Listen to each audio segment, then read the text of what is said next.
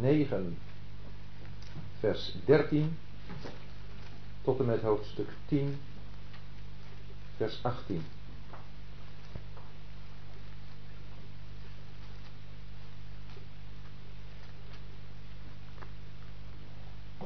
Want als het bloed van bokken en stieren en de as van een jonge koe, gesprenkeld op de onheiligen, heiligt tot de reinheid van het vlees, hoeveel te meer zal het bloed van Christus, die door de eeuwige geest zichzelf vlekkeloos aan God heeft geofferd, ons geweten reinigen van dode werken, om de levende God te dienen. En daarom is hij middelaar van een nieuw verbond, zodat, nu de dood heeft plaatsgevonden tot verlossing van de overtredingen onder het eerste verbond, de geroepenen de belofte van de eeuwige erfenis ontvangen. Daarom is ook het eerste verbond niet zonder bloed ingewijd. Want toen door Mozes naar de wet elk gebod tot het hele volk gesproken was, nam hij het bloed van de kalveren en de bokken met, scharlaak, met water en scharlakenwol en hyssop en besprenkelde zowel het boek zelf als het hele volk en zei, dit is het bloed van het verbond dat God besprenkelde hij, zowel de tabernakel als alle vaten van de dienst met het bloed. En met bloed wordt bijna alles naar de wet gereinigd. En zonder bloedstorting is er geen vergeving. Het was dus nodig dat wel de zinnebeelden van de dingen die in de hemelen zijn hierdoor gereinigd werden, maar de hemelse dingen zelf door betere slachtoffers dan deze. Want Christus is niet ingegaan in het met handen gemaakte heiligdom, een tegenbeeld van het ware, maar in de hemel zelf, om nu te verschijnen voor het aangezicht van God voor ons. Ook niet opdat hij zichzelf dikwijls offerde, zoals de hoge priester elk jaar ingaat in het heiligdom met vreemd bloed. Anders had hij van de grondlegging van de wereld af dikwijls moeten lijden. Maar nu is hij eenmaal in de voleinding van de eeuwen geopenbaard om de zonde af te schaffen door het slachtoffer van zichzelf. En evenzeer als het de mensen beschikt is eenmaal te sterven en daarna het oordeel, zo zal ook Christus eenmaal geofferd om de zonde van velen te dragen, de tweede keer zonder zonde verschijnen, tot behoudenis aan hen die hem verwachten. Want daar de wet een schaduw heeft van de toekomstige goederen, niet het beeld van de dingen zelf, kan zij met dezelfde slachtoffers die men voortdurend elk jaar offert, en die naderen nooit volmaken. Zou anders het offeren daarvan niet opgehouden zijn, omdat zij die de dienst verrichten eenmaal gereinigd, geen enkel geweten van zonde meer zouden hebben gehad? Maar in deze offers is elk jaar een in herinnering brengen van zonden.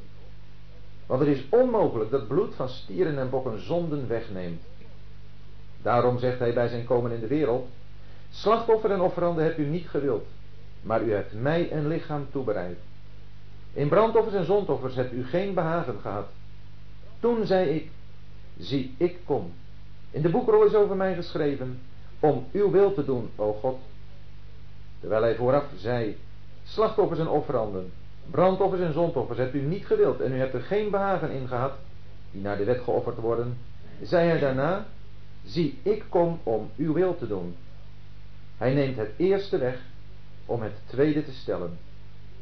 Door die wil zijn wij geheiligd, door middel van de offeranden van het lichaam van Jezus Christus, eens voor altijd. En iedere priester staat wel dagelijks dienst te doen en dezelfde slachtoffers dikwijls te offeren die nooit zonden kunnen wegnemen. Maar hij, nadat hij één slachtoffer voor de zonden geofferd heeft, is voor altijd gaan zitten aan Gods rechterhand en wacht voortaan, totdat zijn vijanden gelegd worden tot een voetbank voor zijn voeten. Want door één offerande heeft hij voor altijd hen volmaakt die geheiligd worden. En ook de Heilige Geest getuigt het ons. Want nadat hij gezegd heeft, dit is het verbond dat ik na die dagen met hen zal maken, zegt de Heer. Ik zal mijn wetten in hun harten geven en ik zal ze in hun verstand schrijven en hun zonden en hun wetteloosheden zal ik geen zins meer gedenken. Waar nu vergeving hiervan is, daar is geen offerande meer voor de zonde.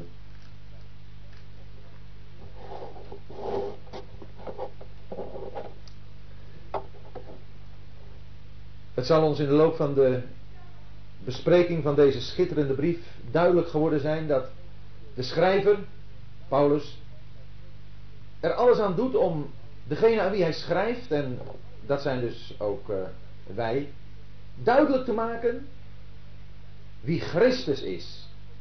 Christus en dat in tegenstelling met, zoals de Israëliet, de Jood, de godsdienst beleefde in het Oude Testament. Een godsdienst eens door God gegeven. Maar toen Christus gekomen was, volkomen zijn waarde en betekenis verloren had. Maar omdat het menselijk hart zo geneigd is te hangen, te blijven hangen aan dat wat zichtbaar is, aan dat wat tastbaar is, aan dat waar je mee kunt pronken, omdat die neiging er was. Bij hen hier die hadden geloofd in de Heer Jezus. Heeft de Heilige Geest het goed gedacht om een brief als deze ook in het woord van God op te laten nemen. Want die neiging, die is niet alleen bij de gelovigen uit de Joden, aan wie Paulus een brief schrijft aanwezig, maar die is ook in onze harten aanwezig. En ook voor ons is het belangrijk om altijd weer gewezen te worden op Christus. En op daar waar Hij is, de hemel. Opdat onze harten daarnaar worden opgetrokken.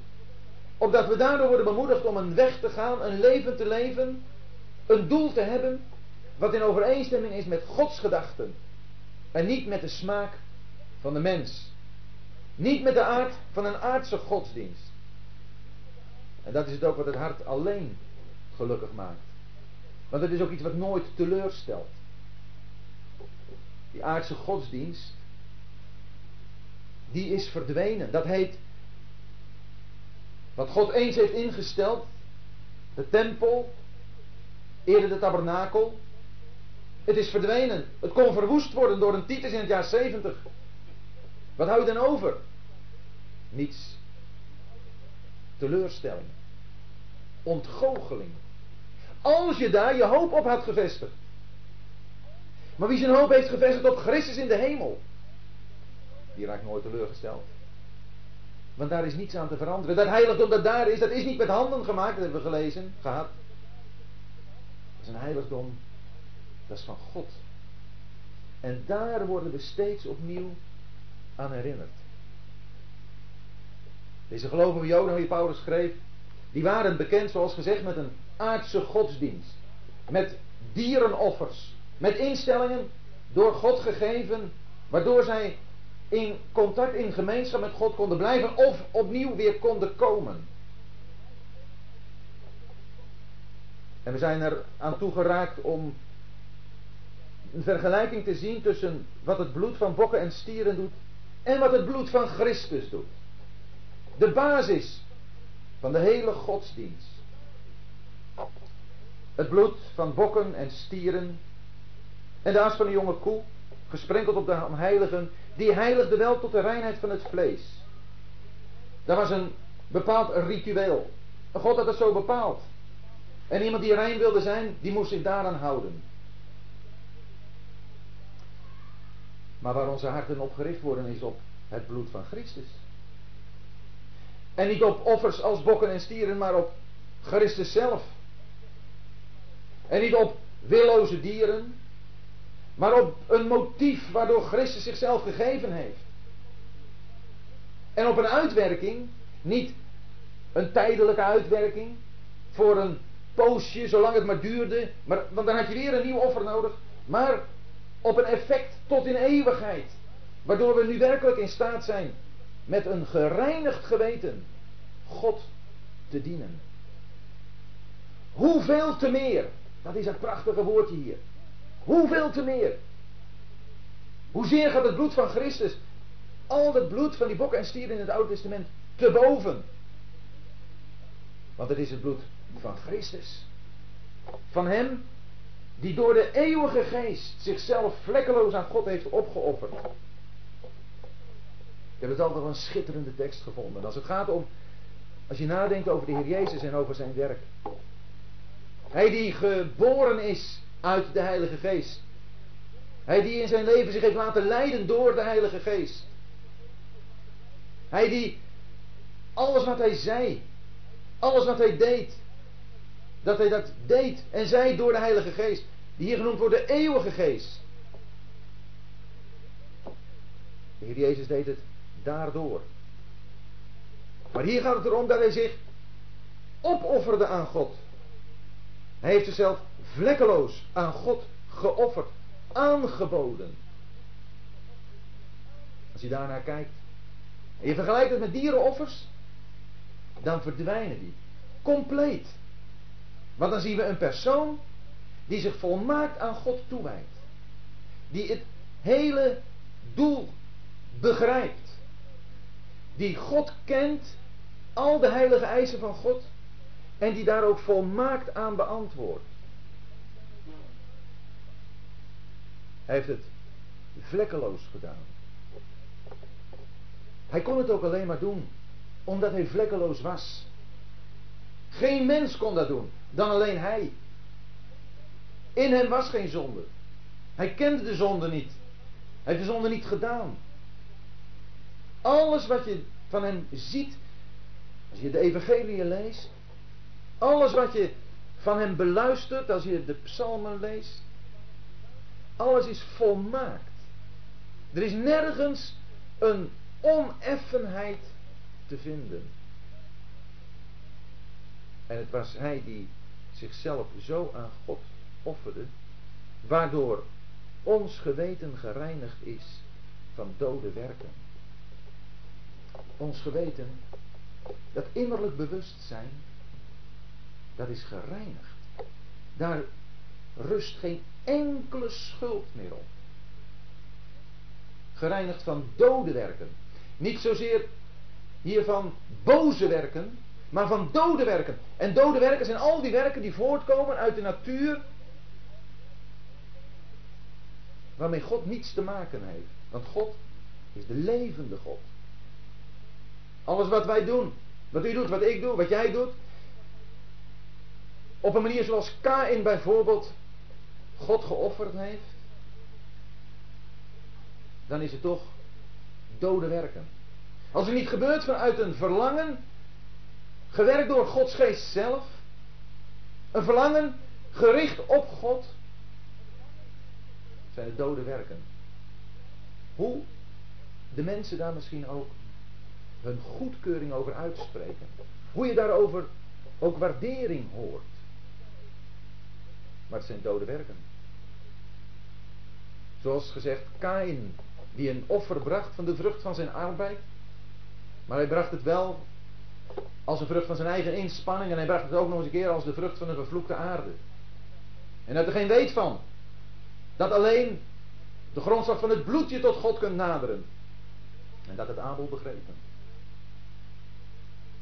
En dat moeten wij ook goed begrijpen. Dat het uitsluitend die grondslag is dat wij voor God kunnen staan. Dat ons geweten gereinigd is van dode werken. Het gaat over godsdienstige mensen. Ik denk dat de meesten hier in deze zaal een achtergrond hebben van toch wel een behoorlijke godsdienstigheid. En dan kun je op een bepaalde manier je leven hebben geleefd, meegekregen van je ouders, opgedaan te midden van de gelovigen met wie je al heel lang optrekt. Maar als er niet een echt levend geloof in je hart is, als je niet een echte bekering tot God hebt meegemaakt, dan is alles wat je doet, dat zijn dode werken. En je zult je moeten realiseren dat er maar één manier is om werkelijk voor God kunnen leven. En dat is dat je gaat staan op de grondslag van het bloed van Christus. Dat alleen, dat reinigt van dode werken. En dan alleen kun je de levende God dienen. De levende God dienen. God is een levende God. Iemand die betrokken is bij alles wat hier op aarde gebeurt. En in het bijzonder bij dat wat er in zijn kinderen omgaat. Wat er bij zijn volk leeft. God is een levende God die meegaat, die meetrekt. Hij is er. En hij leeft. Die God mogen we dienen. En dan wel speciaal zoals het dit gedeelte van de brief van de Hebreeën bedoeld wordt. Dienen als priesters. We mogen hem eren, hem groot maken in onze harten. Met alles wat wij doen in ons leven. Het mag een eerbetoon zijn aan die God. We mogen hem als priesters dienen. En daarom is hij, dat is de Heer Jezus, middelaar van een nieuw verbond. Wel, hij heeft dat geweldige werk gedaan door de eeuwige geest. En nu is hij op grond daarvan middelaar van een nieuw verbond. We hebben het nieuwe verbond gezien in Hebreeën 8. We weten dat het oude verbond gesloten was met het volk Israël. Een Israël dat tot drie keer toe heeft gezegd tegen de Heer: Alles wat u gezegd heeft, dat zullen we doen. En God heeft zijn wet gegeven en het oude verbond is gesloten. En God heeft zijn voorwaarden gegeven, want bij een verbond horen voorwaarden. Maar het volk heeft gefaald. Maar dat betekent niet dat God niet alles wat hij beloofd heeft te zullen doen, dat hij dat zal doen. Maar dat doet hij nu in verbinding met een nieuw verbond. Een verbond dat hij sluit met een volk dat met hem in verbinding staat en beantwoordt aan zijn hart. Maar er is een middelaar voor geweest. Die is er nog steeds. En dat is die middelaar die al de verantwoordelijkheden die dat nieuwe verbond in zich heeft, op zich heeft genomen en daaraan heeft voldaan. Een middelaar die, nu de dood heeft plaatsgevonden, tot verlossing van de overtredingen van het eerste verbond. Een middelaar die dus de overtredingen die onder het eerste verbond er waren, heeft weggenomen. En dat is zo geweldig groot. Wij hebben niet in die zin onder een verbond gestaan. De wet is niet op ons als gelovigen uit de heidenen van toepassing. En toch kunnen we de toepassing in die zin wel maken. Dat ook wij niet hebben beantwoord aan Gods doel met ons leven. Dat wij overtredingen hebben begaan. En het werk van de Heer Jezus heeft ons van die overtredingen verlost. Al onze zonden, onze hele schuld, heeft Hij weggedaan. Hij heeft ze weggenomen. Realiseren we ons dat wel? Realiseren we ons dat wel genoeg? Ten volle, ach, dat zijn te grote woorden. Maar maakt het nog indruk op ons? Als wij ons realiseren dat onze overtredingen weg zijn gedaan. Of hebben we geen besef van onze overtredingen? Weten we niet waarin we hebben overtreden? Denken we toch nog stiekem, we hebben het er toch zo slecht nog niet afgebracht? We zijn toch nog niet zo in de goot geweest als die en die? Overtredingen zijn verschrikkelijk voor God. En ze zijn verschrikkelijk voor ons. Want ze verhinderen ons om ten volle te genieten van de heerlijkheid van God en van de Heer Jezus. Maar door Hem zijn ze weggedaan.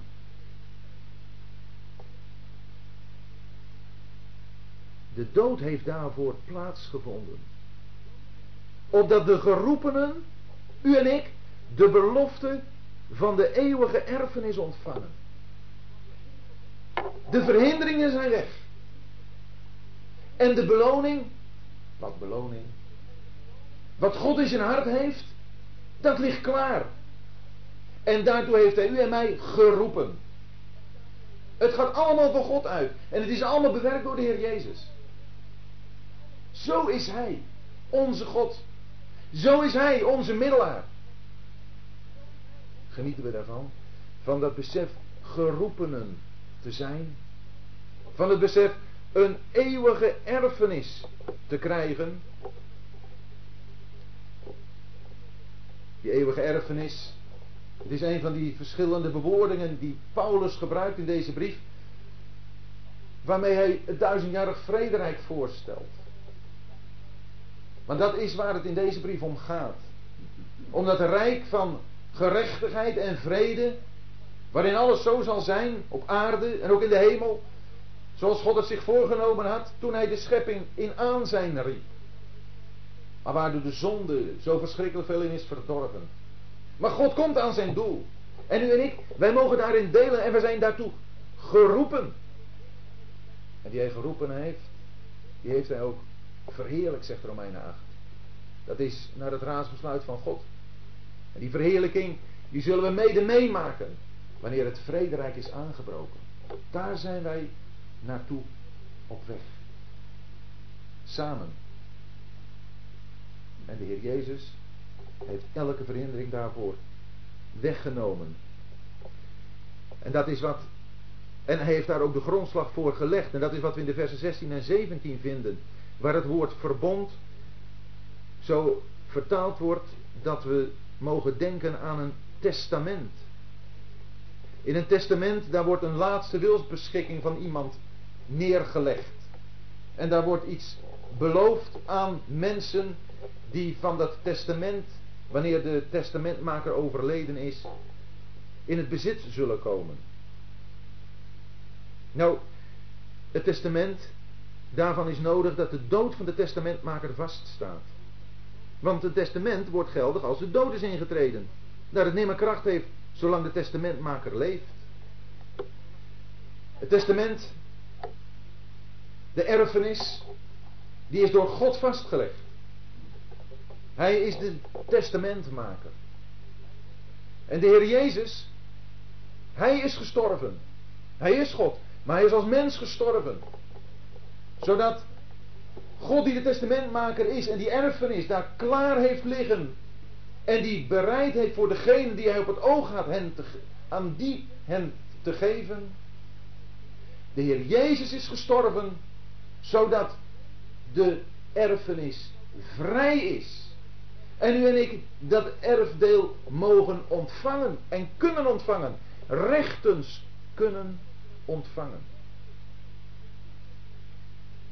Daar is geen vinger tussen te krijgen. Er is niemand die u en mij het recht op de erfenis kan ontzeggen. Omdat het volmaakt naar het recht van God, maar ook naar menselijk recht, vast ligt. Aan alle voorwaarden is voldaan. Daarom is deze brief een brief van volkomen zekerheid.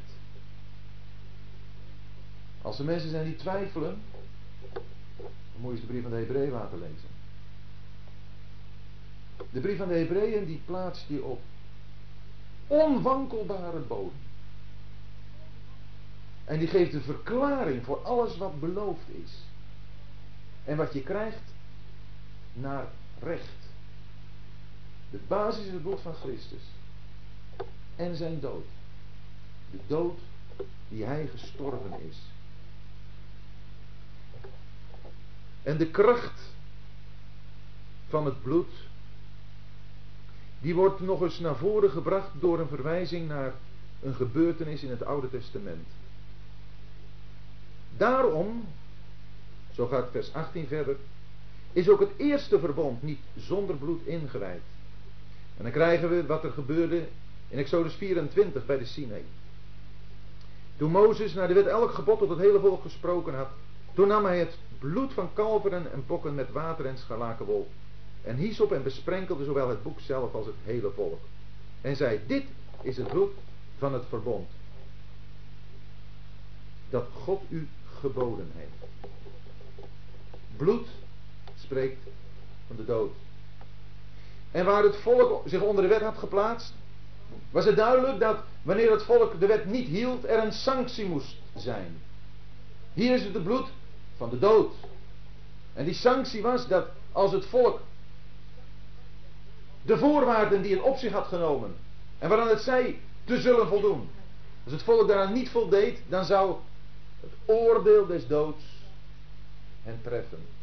En dat maakte Mozes duidelijk met die veelzeggende gebeurtenis daar. Dat hij het volk besprenkelde en ook het boek.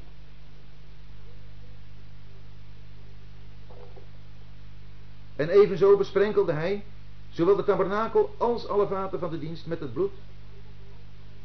En dan krijgen we dat het bloed niet alleen een oordeel inhoudt, maar ook dat het bloed een reiniging teweeg brengt. En met bloed wordt bijna alles naar de wet gereinigd. En zonder bloedstorting is er geen vergeving.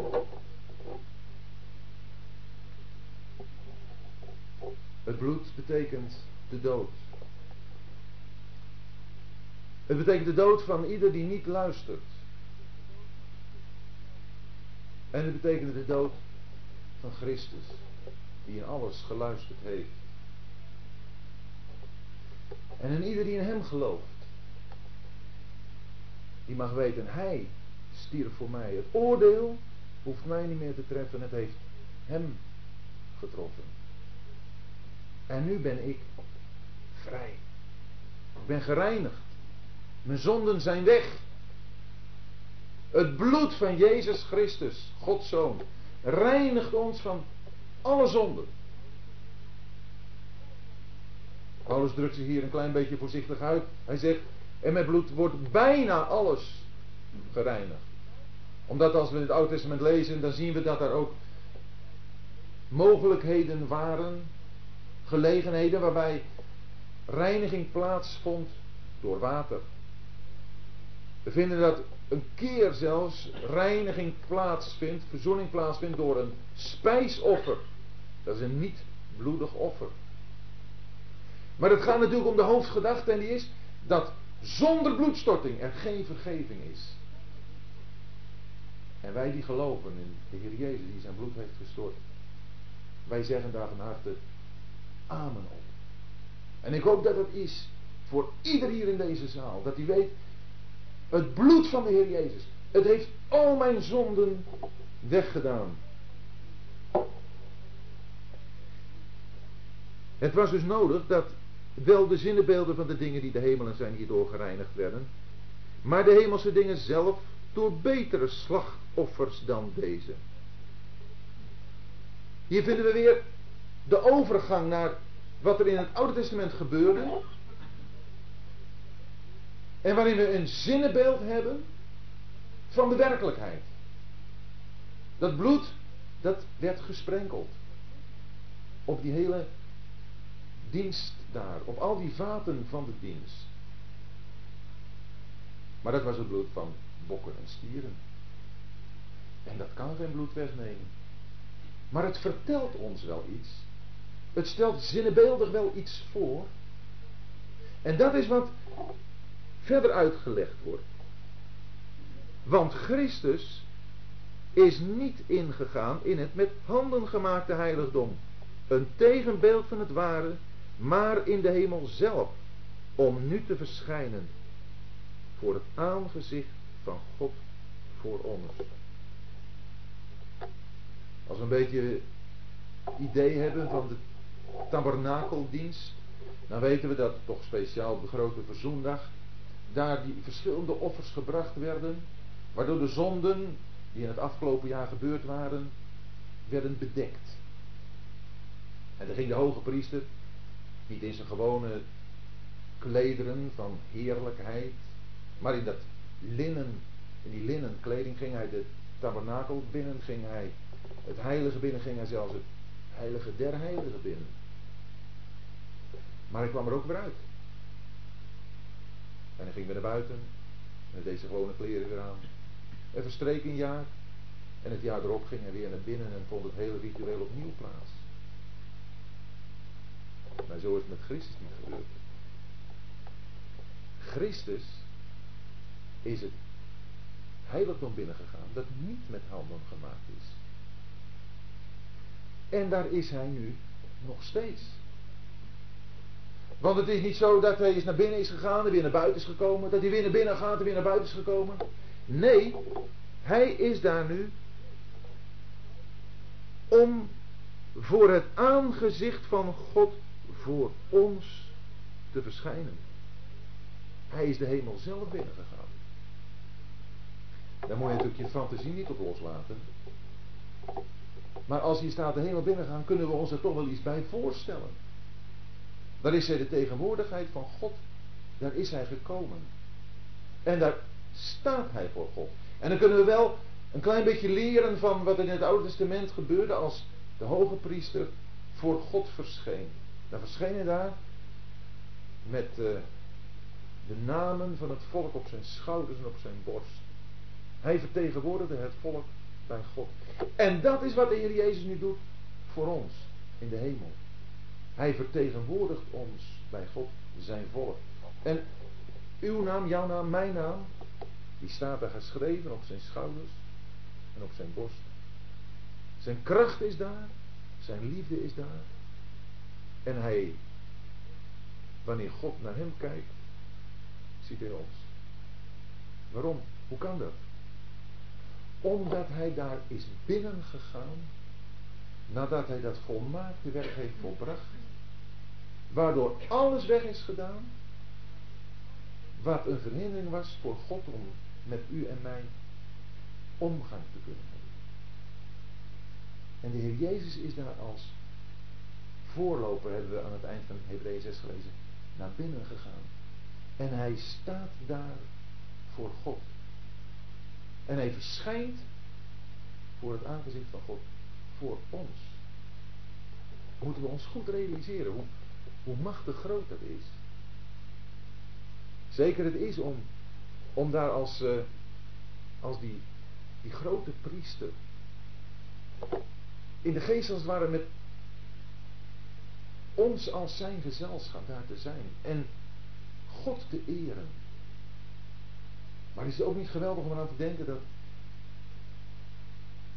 hij ons zwakke mensen daar vertegenwoordigt? Wij die zo feilbaar zijn, die zo vaak falen, die, die nog maar zo heel weinig begrijpen. Soms door eigen schuld, omdat we er helemaal ons heel, niet zo mee bezighouden. Maar nog zo weinig begrijpen van, van de werkelijke waarde van het werk. Wat hij heeft volbracht. Maar God kent de waarde van het werk. En God ziet u en mij in hem. Hij verschijnt daar voor ons. Ja, wat is er nou mooier dan dat te weten? In het besef van je eigen geringheid, van je eigen zwakheid, dat Hij daar voor ons verschijnt. Als wij voor God staan, dan staat Hij daar. En zo ziet God ons.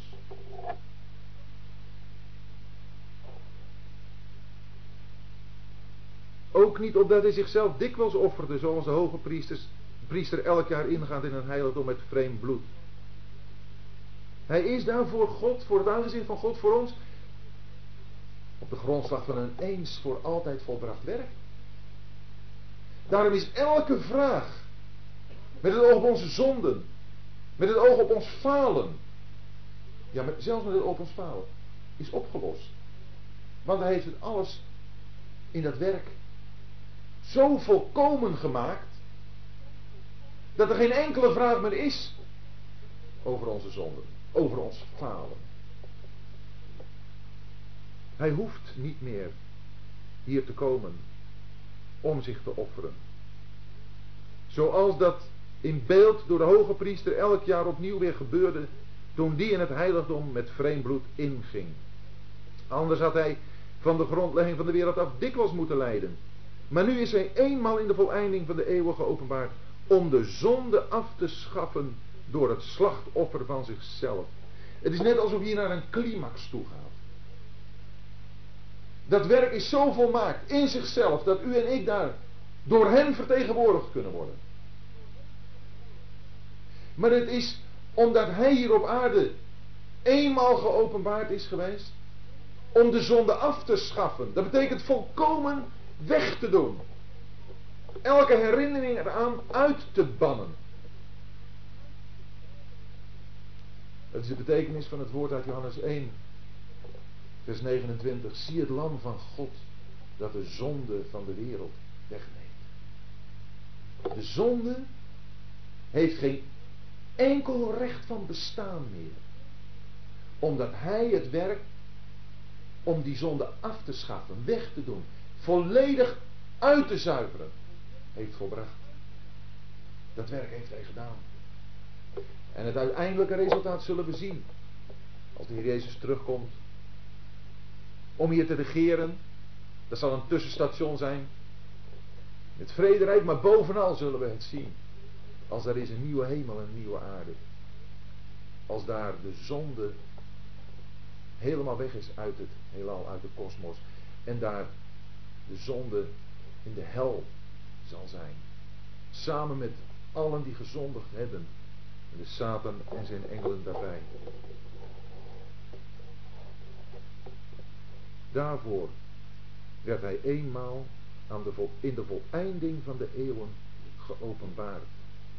En hij heeft die zonde afgeschaft door het slachtoffer van zichzelf.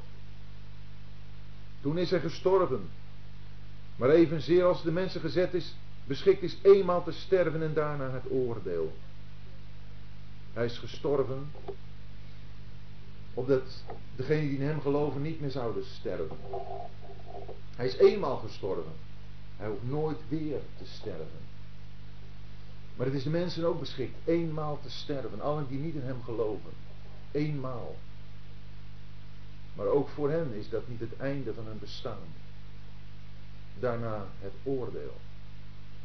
Dat is vreselijk. Als we eraan denken aan al die mensen om ons heen. Die uh, nog zonder God, zonder hoop in deze wereld zijn. En ik hoop dat dit een extra aansporing is voor ieder van ons om, om mensen te spreken over het heil van de Heer, in, wat ze in de Heer Jezus kunnen vinden. Om, om mensen te spreken over Hem die voor ons alles is. Kun je nog iets anders in je leven hebben? Als je zo over Hem nadenkt, als je Hem zo ziet, dan Hem alleen. Maar als je Hem niet hebt, dan heb je niets. Dan wacht je het eenmaal sterven. En het wacht daarna het oordeel. En dat oordeel dat komt bij de terugkeer van de Heer Jezus. Want hij komt terug. Dat is het laatste vers van hoofdstuk 9. Hij die eenmaal geofferd is om de zonden van velen te dragen, die zal de tweede keer komen zonder zonde en verschijnen tot behoudenis aan hen die hem verwachten. Het offer is eens voor altijd volbracht. Daarvoor kwam hij de eerste keer. Maar hij komt nog een keer. En dan komt hij voor hen die hem verwachten. Om hen te behouden. Om hen werkelijk de volle behoudenis te geven. Te behouden, dat betekent vanuit al die problemen, die moeilijkheden, die omstandigheden die het leven zo moeilijk kunnen maken, om hen daaruit te halen. En hen dan mee te laten delen in die heerlijke tijd van vrede en van rust, van blijdschap, van gerechtigheid. Hij zal verschijnen. De tweede maal. Maar dan zonder zonde. Dat betekent zonder nog iets te doen te hebben met het vraagstuk van de zonde. Want dan heeft hij bij zijn eerste komst radicaal opgelost. Zonder zonde zal hij de tweede keer verschijnen. En dat is zoals wij hem mogen verwachten. We mogen naar hem uitzien. Zodat we met vreugde hem mogen verwachten om bij hem te zijn voor eeuwig.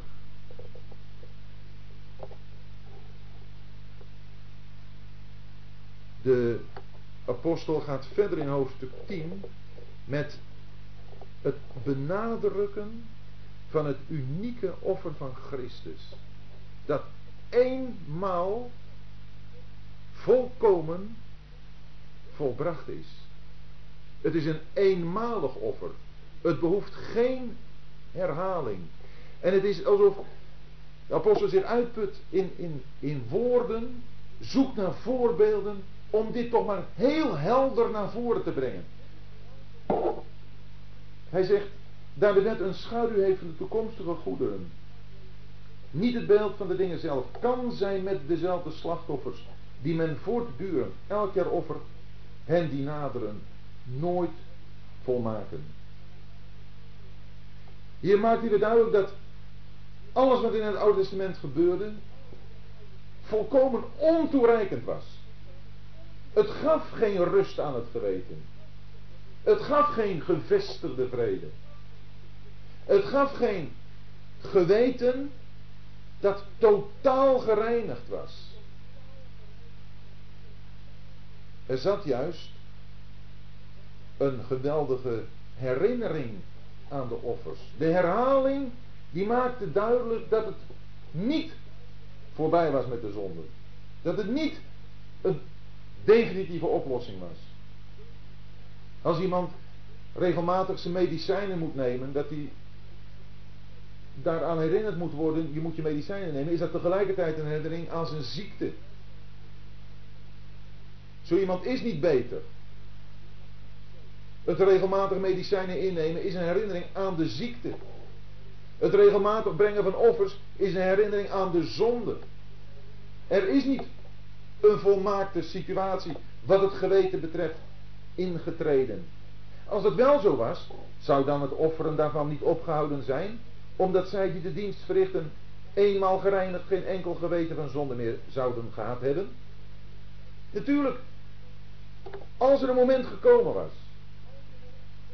dat een offer iemand volmaakt had gemaakt in zijn geweten, ja, dan had het niet meer nodig geweest dat er nog offers kwamen.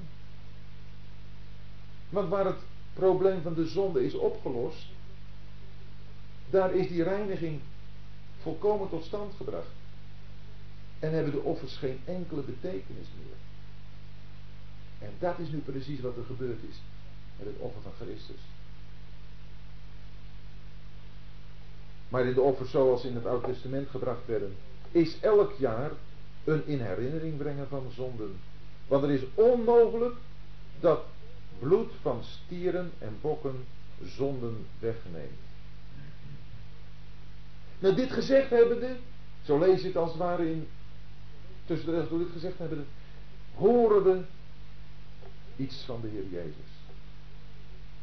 Daarom zegt Hij, wij zijn komen in de wereld.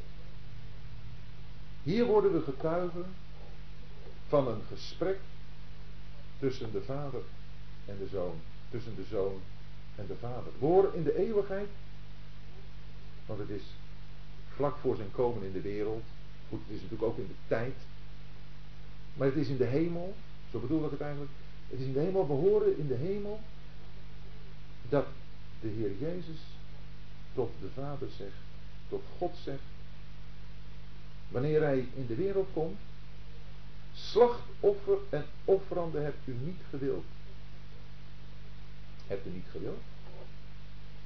Was die oud-testamentische eredienst dan niet precies zoals God die had voorgeschreven? Nee, het gaat erom dat de resultaten van die offerdienst niet waren naar het hart van God. Dat hebben we ervoor gelezen. Die konden geen bloed van stieren, kon geen zonde wegnemen. Dat was niet naar de wil van God. Het was niet naar de wil van God dat al dat uiterlijke, dat zichtbare, dat tastbare voor hem betekenis had. God zoekt waarlijk in het binnenste. En dat heeft de Heer Jezus tot God gezegd. Maar u hebt mij een lichaam toebereid. Dat is een prachtige uitdrukking. U hebt mij een lichaam toebereid. Die stieren en bokken die hadden ook lichamen. Maar hier wordt het gezegd van iemand die een voorbestaan had voordat hij in de wereld kwam. Ook iets heel belangrijks om even op te merken. Als het gaat om het eeuwige zoonschap van de Heer Jezus. Dan is het niet een zoonschap wat pas begonnen is toen hij hier op aarde kwam. Maar dat was er al van eeuwigheid af. En we horen hem hier zeggen, u hebt mij een lichaam toebereid. Dat is een aanhaling uit Psalm 40. En de aanhaling zoals die hier in Hebreeën 10 vanuit Psalm 40 gedaan wordt, is niet uit Psalm 40 zoals wij hem in onze Bijbels hebben. Maar die komt uit de vertaling van het Oude Testament in het Grieks, de zogenaamde Septuaginta. En Psalm 40 is daarin zo vertaald dat daar staat: U hebt mij oren gegraven. En dat, dat wat oren gegraven is, dat wordt hier overgenomen als u hebt mij een lichaam toebereid. En dat gebeurt om ons te laten zien, en dat begrijpen we denk ik allemaal, dat wat de Heer Jezus hier op aarde kwam doen, dat is luisteren naar de wil van zijn God en Vader. Hij kwam om zijn wil te doen. En die wil die leer je alleen kennen door te luisteren. Zijn lichaam, dat was een luisterlichaam. In dat lichaam heeft hij God verheerlijkt. In het lichaam heeft hij de wil van God volkomen volbracht.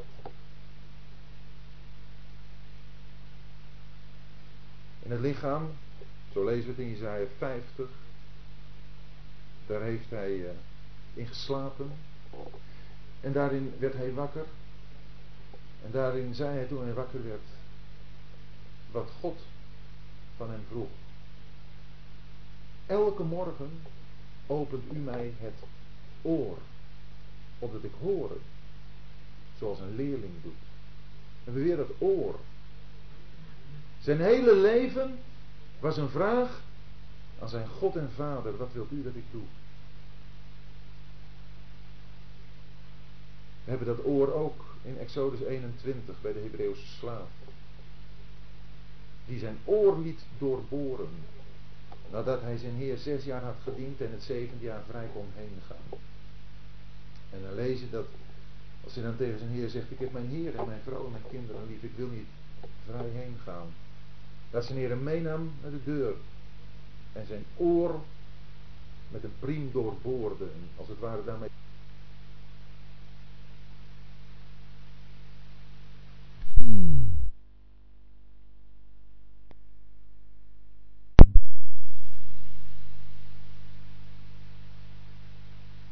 Ik wil niet vrij uitgaan. En tot een eeuwigheid slaap blijven. Dat is onze Heer. Zou u dan nog iets met stieren en bokken te maken willen hebben? Zou God in enig brandoffer of zondoffer behagen hebben? Hij heeft het alleen in hem u hebt mijn lichaam toebereid. In brandoffers en zondoffers hebt u geen behagen gehad. Toen zei, zie ik kom, in de boekrol is over mij geschreven op uw wil te doen, o God. Wat moet dat? Ik zeg nu menselijk, maar wat moet dat God als muziek in de oren hebben geklonken? Al die tijd daaraan vooraf gaan, vlak voordat de Jezus in de wereld kwam, heeft God gekeken naar de mensen. En hij moest zeggen, niemand die God ziet. Niemand die goed doet. Allen afgewezen. Tezamen onnut geworden. En hier komt de mens die ik zal uw wil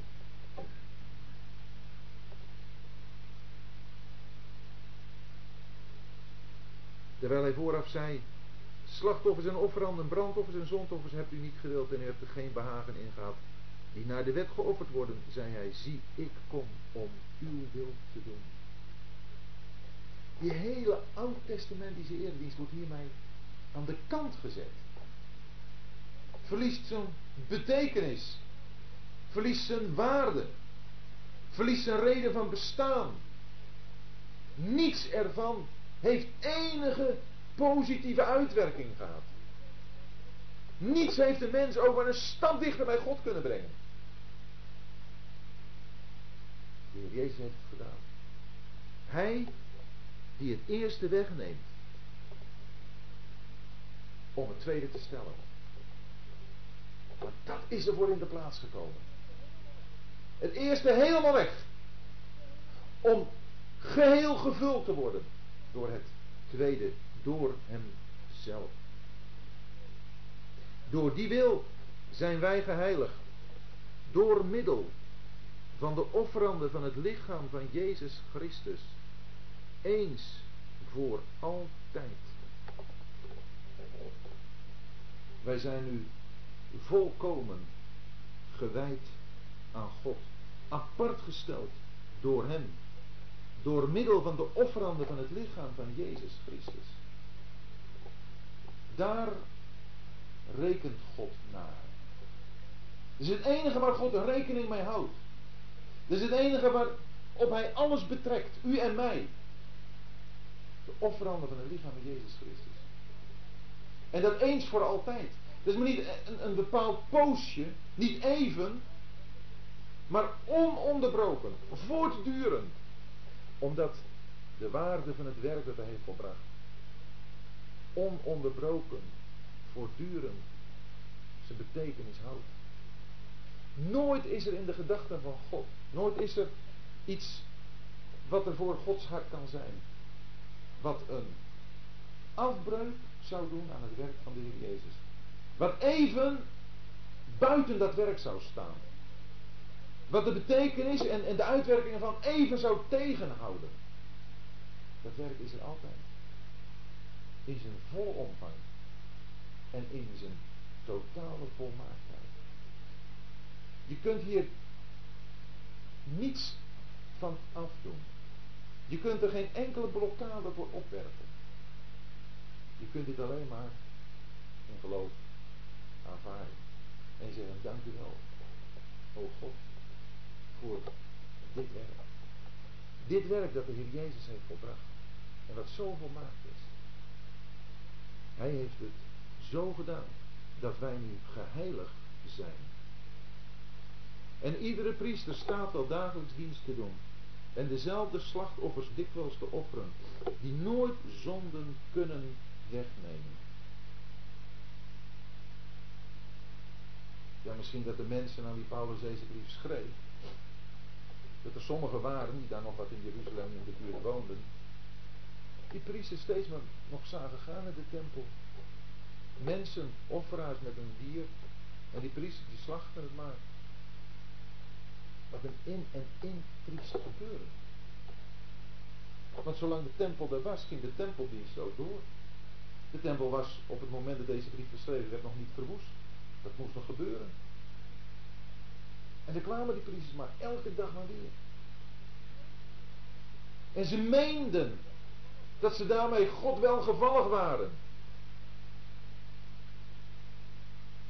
Ach, het is haast wat je ziet in het Rooms-Katholicisme, in, de, in het misoffer waarin elke keer opnieuw Christus geofferd wordt als het ware. Het spreekt niet van een volmaakt geweten. Het is een in herinnering brengen van zonde.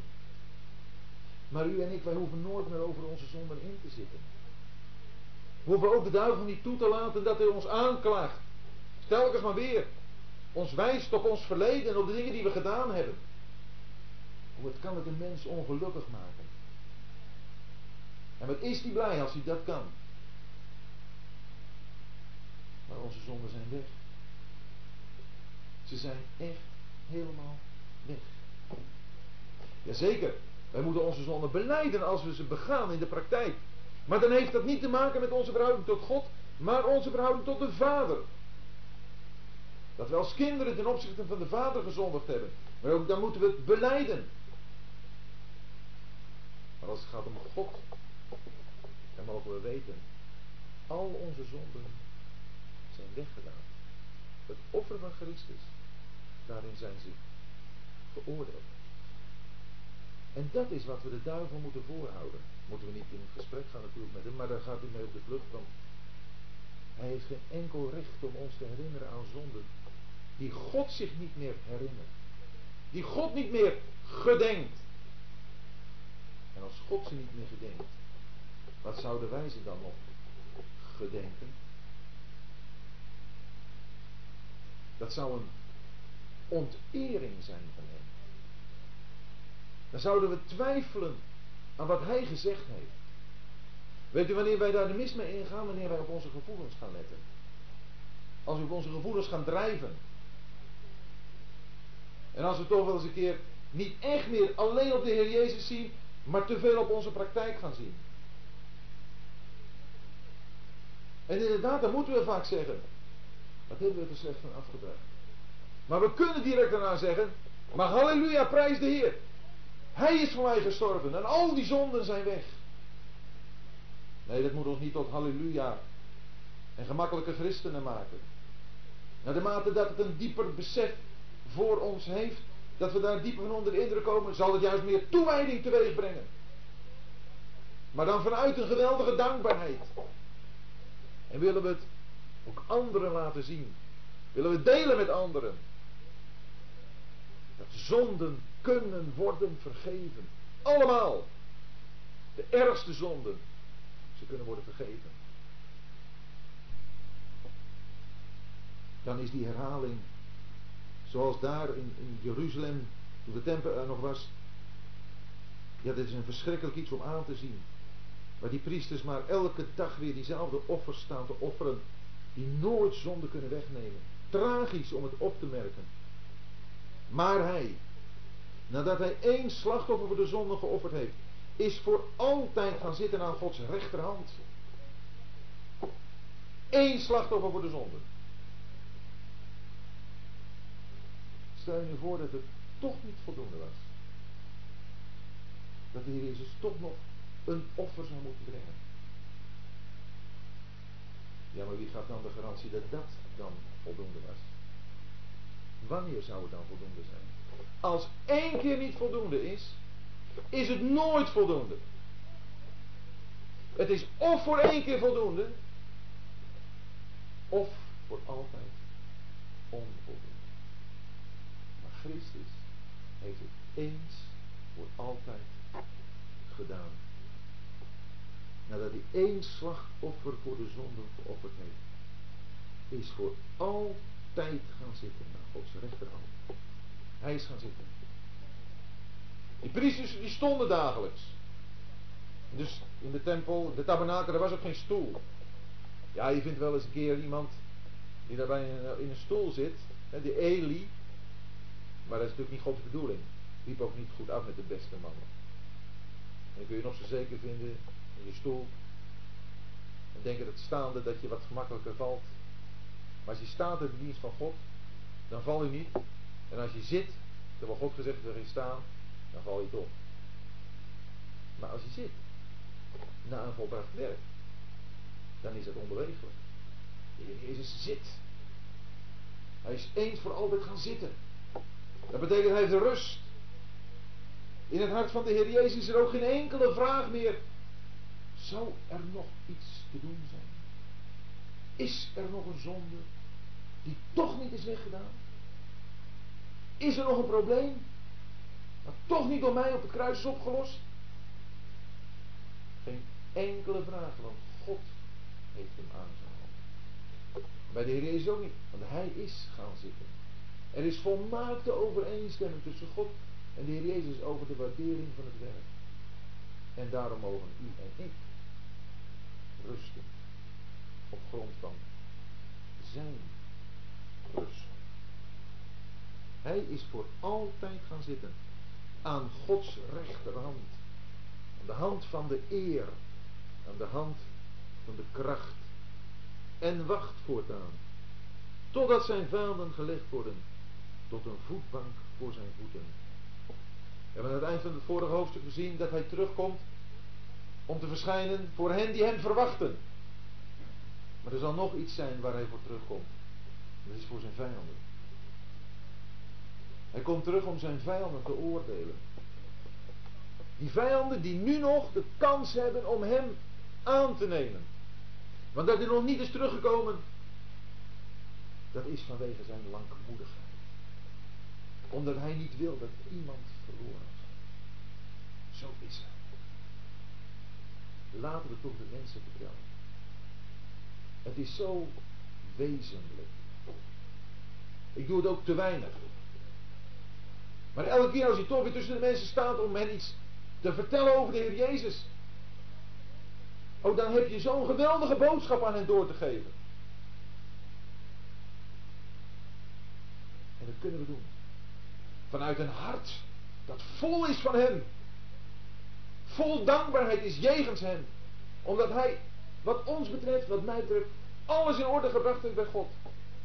En we weten dat wij Hem mogen verwachten. Opdat Hij ons zal behouden. Maar al die andere mensen, zijn vijanden, nu nog. Die zullen dan geoordeeld worden. Geef de Heer dat wij Dat wij onze taak ook daarin zien. Om de mensen van hem te vertellen. En hij wacht totdat zijn vijanden gelegd worden tot de voetbank voor zijn voeten. Want door één offerande heeft hij voor altijd hen volmaakt die geheiligd worden. We zijn volmaakt. Weet je dat? Ja, kijk eens naar onszelf. Wie durft van zichzelf te zeggen dat hij volmaakt is? Als je naar jezelf kijkt, dan zijn je er verre van. We kennen, hoop ik tenminste, allemaal goed onze tekorten. En onze zwakheden. En ook de fouten die we nog regelmatig maken. Maar we moeten ook niet kijken naar onszelf, we moeten kijken naar Hem. En we moeten kijken naar zijn werk. En dan mogen we het aanvaarden dat Hij ons volmaakt heeft gemaakt. Maar heeft alles weggenomen wat de verhindering was om bij God te komen. Door God aanvaard te worden. In Gods tegenwoordigheid te zijn. Zo volmaakt. Wij die geheiligd worden. Dat betekent apart gezet voor God. We horen voor God niet meer bij deze wereld. Maar als we, als we niet meer bij deze wereld horen, maar bij God, betekent dat dat we ook volkomen over één moeten stemmen met de tegenwoordigheid van God.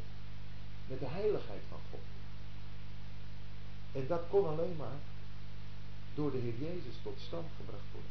En dat heeft Hij gedaan. We mogen dat echt in het volle geloof accepteren. Zonder enige valse schaamte. Zonder enige valse schroom. Zonder enige valse nederigheid. Gods woord zegt het. Daar mogen we de hand op leggen. Talloze christenen. In elk geval in de buurt waar ik vandaan kom. Die durven dat niet te zeggen. Maar het is in wezen hoogmoed. Ze denken dat ze nog niet te slecht van zichzelf denken. Alsof je zou denken dat je slecht genoeg van jezelf kunt denken. Er is niemand die slecht genoeg van zichzelf kan denken. Niemand. Maar dat hebben we helemaal niet in de gaten. Hoe slecht. Hoe verdorven we zijn. Maar ik zie er iets van als ik naar Christus kijk. Ik zie er iets van als ik naar zijn werk op het kruis kijk. Dat nodig was. Dat dat nodig was. Voor mij. Maar dan zie ik tegelijkertijd dat daar ook de oplossing is. En dat daar alles is weggedaan. Wat de verhindering was voor God om mij aan te nemen. En als hij mij aanneemt, dan kan dat alleen maar omdat hij mij volmaakt heeft gemaakt en mij geheiligd heeft. Een andere maatstaf is er niet. En als dit de maatstaf is, dan mag ik daar op vertrouwen. Zo ziet God mij. Zo ziet God u. Jou. Als je met de Heer Jezus verbonden bent. Door één offerande heeft hij voor altijd hen volmaakt die geheiligd worden. En ook de Heilige Geest getuigt het ons. We vinden hier de drie enige God samen in de uitwerking van een, een gebeuren, de uitwerking van een feit dat dat aan alle kanten ons duidelijk maakt dat we rust kunnen hebben in ons. Het uitgangspunt is de wil van God. Het werk is wat de Heer Jezus gedaan heeft. En het getuigenis is dat van de Heilige Geest. De wil van God. Christus die die wil uitgevoerd heeft. En de Heilige Geest die het ons getuigt. Een drievoudige getuigenis van de drie enige God. Ja, wat zullen we dan nog twijfelen? Het is de Heilige Geest die het ons getuigt. Want nadat hij gezegd heeft, dit is het verbond dat ik na die dagen met hen zal maken, zegt de Heer, ik zal mijn wetten in hun harten geven en ik zal ze in hun verstand schrijven en hun zonden en hun wetteloosheden zal ik geen zins meer gedenken. Dat zegt God. Ik zal ze niet meer gedenken. Ik denk er niet meer aan. Wat zouden wij ze dan nog gedenken? Heeft Satan dan nog enig recht ons daaraan te herinneren? God denkt er niet. Dat is getuigenis van de Heilige Geest.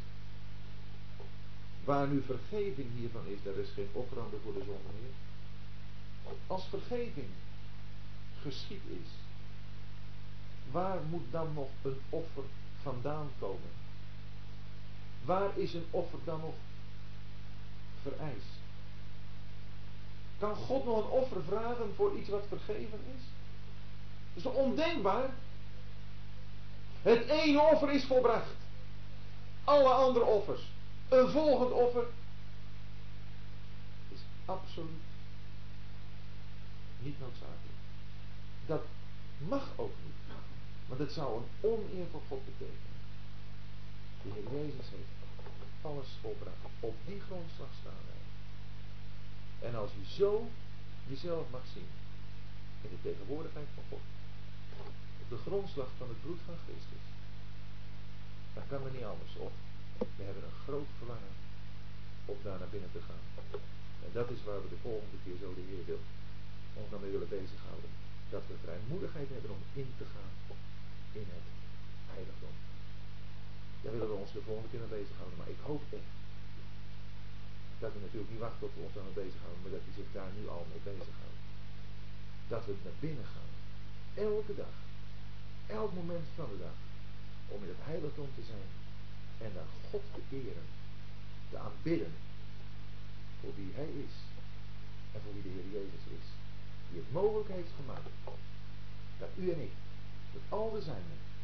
Zo bij God naar binnen mogen komen. Om hem te prijzen.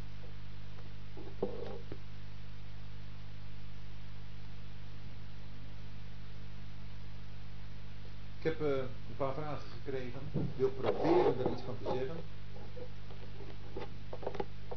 De eerste vraag is, die door de eeuwige geest zichzelf vlekkeloos aan God heeft geofferd. Wat betekent dat in dit verband? Door de eeuwige geest.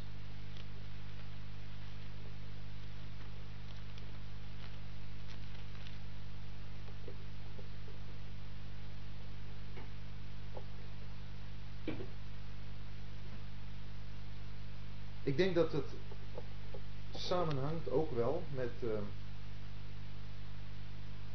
want het staat op de achterkant, de eeuwige erfenis is het vrederijk, of is het niet zo door u bedoeld? Toch wel samenhangt met vers 15, waar we sprake hebben van de eeuwige erfenis. Er is ook sprake in deze brief van een eeuwige verlossing. En ik denk dat de Heilige Geest er de nadruk op wil leggen dat het gaat om eeuwige dingen. Maar dan wel in de betekenis toch, ja, wat de geest betreft natuurlijk niet. De eeuwige geest is de geest van eeuwigheid af tot in eeuwigheid. De eeuwige erfenis, dat kan natuurlijk niet een erfenis zijn van eeuwigheid tot eeuwigheid. Want een erfenis is een keer eh, tot stand gekomen. Een bezit. Dat heeft te maken met de schepping. En toch wordt de nadruk daardoor wel gelegd op iets wat eeuwig is. En wat in verbinding staat met God. En wat in verbinding staat met de hemel. En daarom denk ik dat door dat uh, gebruik van het woord eeuwige geest. nog iets meer de klemtoon, de nadruk komt te liggen op God zelf. Als de eeuwige God. Die in zijn handelen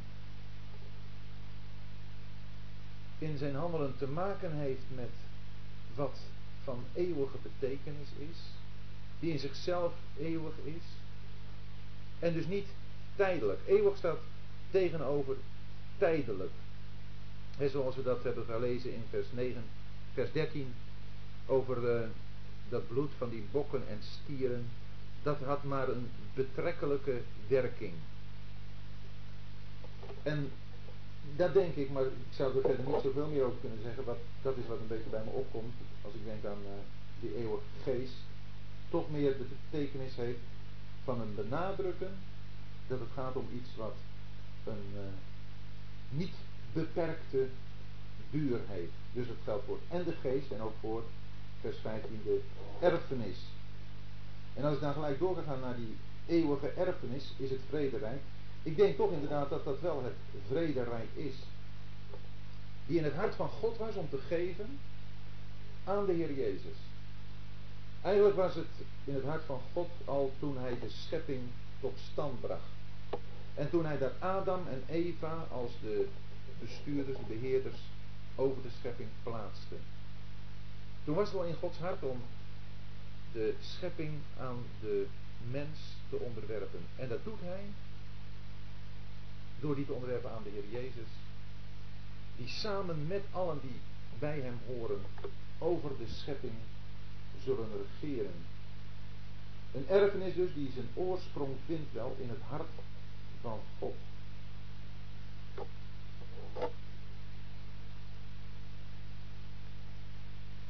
Ik hoop dat het een klein beetje een, eh, een, richting aangeeft waarvan mijns inziens waaraan we moeten denken. Ik dat ik een heel bevredigend antwoord gegeven heb, ik voel het zelf ook wel aan. Maar meer zou ik er op dit moment niet van kunnen zeggen. Misschien dat anderen nog wat eh, kunnen toevoegen. Dat mag ook. Dan is een andere vraag, welke hemelse dingen moesten gereinigd worden? dat slaat dus op vers 23.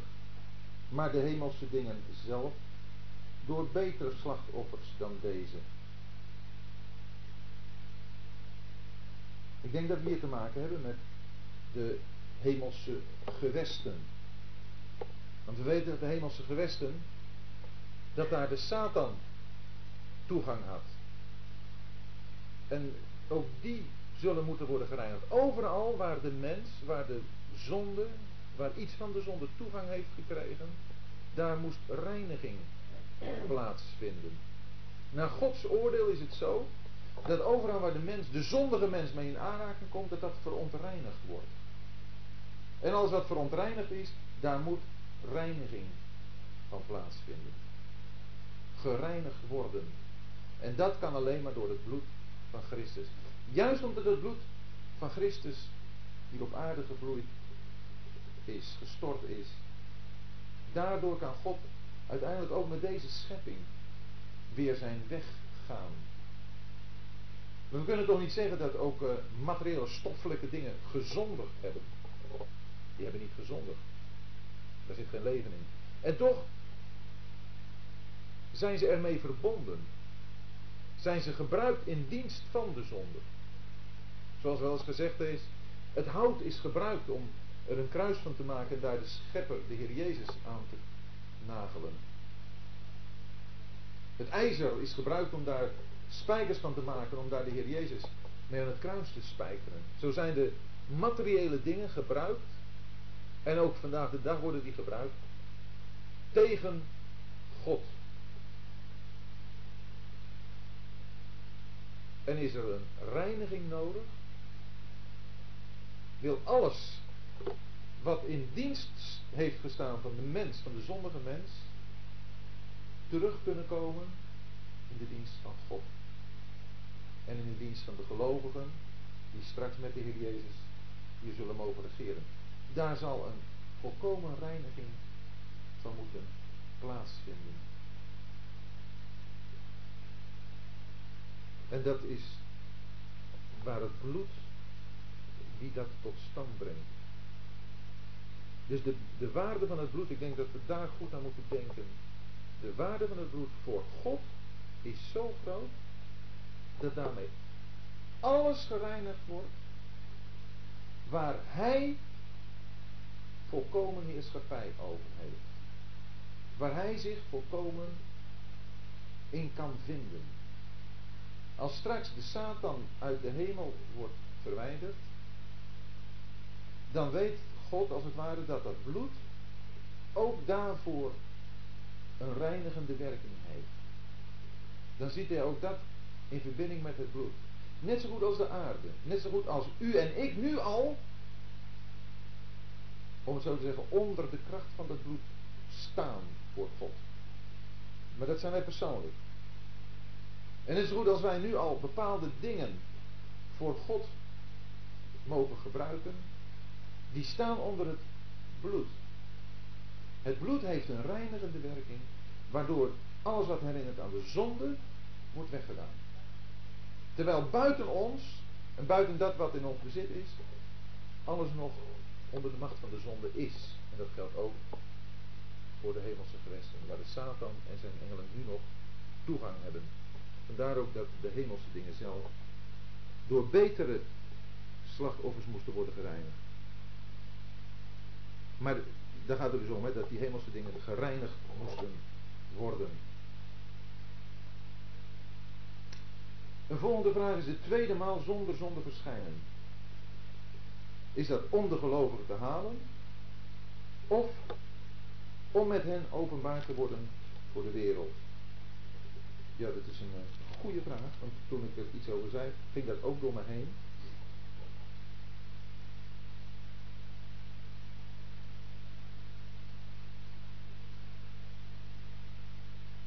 Het gaat hier inderdaad niet om uh, de komst van de Heer Jezus voor de gemeente in eerste instantie. En toch kan ik me niet aan de indruk onttrekken dat dat er wel in opgesloten ligt. Want wie zijn degenen die hem verwachten? Ik denk dat dat de gelovigen zijn die nu bij de gemeente horen. Die verwachten hem.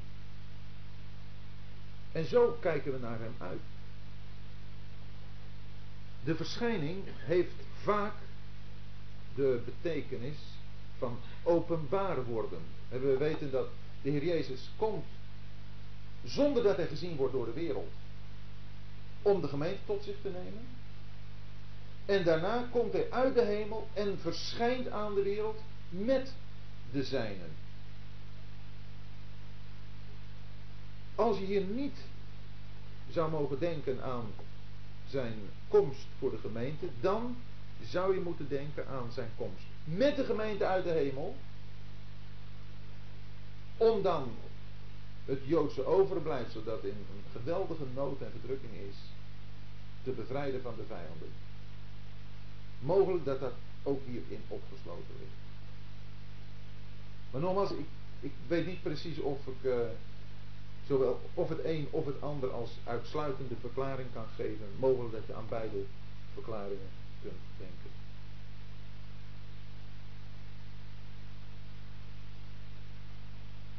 Dat waren een beetje de gedachten die ik had naar aanleiding van de vragen.